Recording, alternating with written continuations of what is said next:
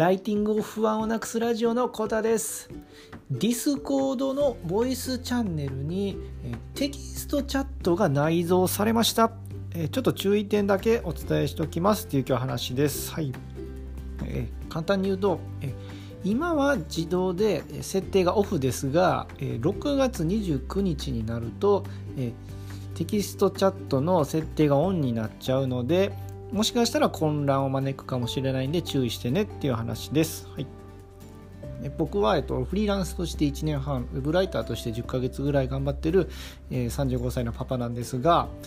えー、ディスコードって皆さん使ったことありますかね？あのねまあむっちゃ簡単に言うとあの LINE がもっとすごくなったやつと思ってもらったらいいんですね。まあメッセージ送れたりするしで相手とあの電話通話することもできる。ですけどもっとねあの LINE やったら当たり前ですけどグループがあったらその中で書き込むだけじゃないですか。でなんかノートとかね LINE グループの中にノートとか作れるじゃないですか。ノート機能とかあれがもっとなんか分かりやすくなって色あの要は LINE の部屋がいっぱいあるみたいなねそういうのをができるねツールがあってその Discord っていうのがあってよくあのゲーム実況されてる人いますかね。ゲーム実況とかするときにあとゲームのあの例えばあのマッチングですね。対戦例えばスマブラとかあのスマッシュブラザーズとかあとはパズルゲームとかあと、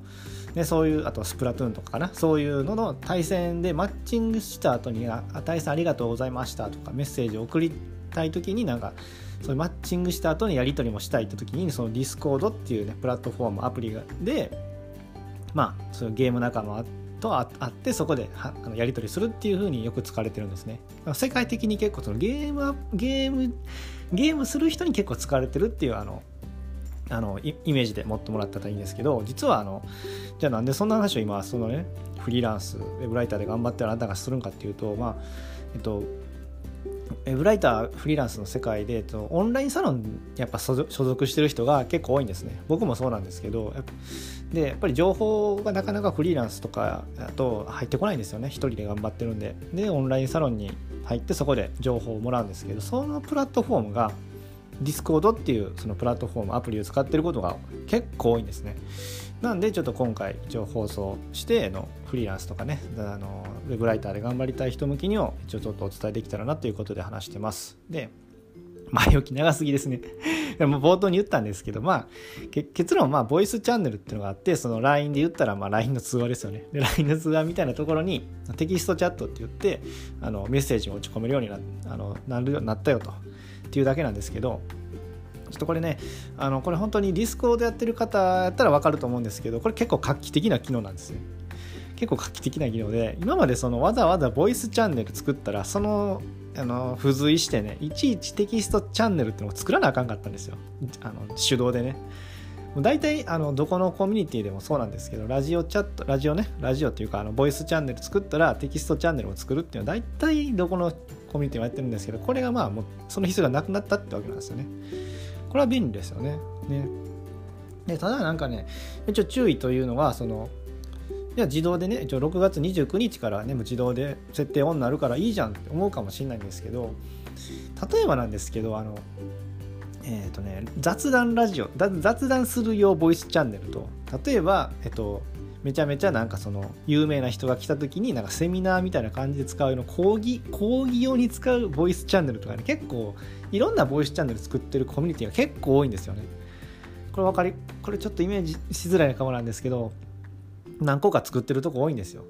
やのにまあやのにそこでねあのテキストチャンネルもいっぱいまあ要は一つのボイスチャンネルにテキストチャンネルがついてきちゃうんで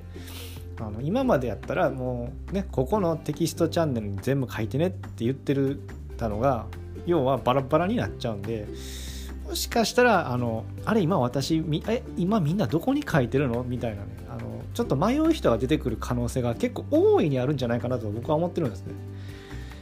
繰り返しますけどそのボイスチャンネルが1個やったら多分もう何の問題もないんですよ。別にね。あのあやったやった。って新しくあのテキストチャンネルにくっついたしこれこっち使おうとかそんな感じでいいと思うんですけどボイスチャンネルが何個もある場合ででしかもえーと、もともとテキストチャンネルこっちに書いてねとかなんかいろいろ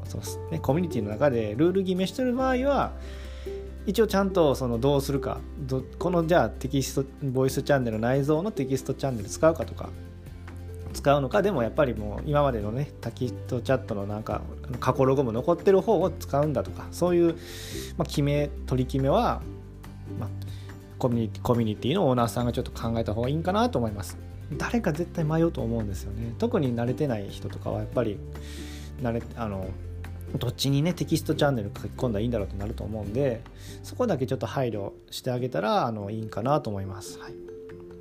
まあ、使い方はほんま簡単なんで、まあ、ここであの声で喋るとは難しいんであの一応の概要欄にブログの僕リンク貼っときますんであの早速使使い勝手ちょっと確認してみたんですけど、まあ、あのなんてことはないですねあのボイスチャンネルに参加してなくてもあのテキストチャンネルだけを見るっていうのも使える方できるんで、まあ、これはやっぱりいいんじゃないかなと思います。はい、あの本当に別に何の何も別にいいと思いますね。はい、だからほんまにね注意点その1個だけですねほんまに使うかどうかだけのねあのコミュニティのオーナーさんが使うかどうかのそこだけ設定をちゃんとあの見誤らなければね混乱することもなくいけるんかなと思います。っていう今日はねあのディスコードっていうねあのウェブライターやフリーランスの人がオンラインサロンであのよく使ってるプラットフォームの、まあ、最新機能ねアップデートの情報としをお伝えしました、まあ、注意点なんでねそのもしねボイスチャンネル内蔵のテキストチャンネルをね使うんだっていう人はそのままでいいんですけど使うつもりがないんだって人はね設定を見直してもらった方がいいんかなと思います。6月29日はね自動で設定オンになっちゃいますんでね。はい。っていう今日はね話でございました。あのまあ、リアルでこういうふうにねフリーランス、えー、ウェブライターしてる中でのね気づき事項とかあの取り組んでることをね毎日お話ししています、えー、よかったらフォローしてもらえたらねあの聞き漏らすことなくお聞きいただけると思うんでフォローしてもらったら嬉しいです。最後までお聞きいただいてありがとうございました。次回もまたよろしくお願いします。それではまた。バイチャ。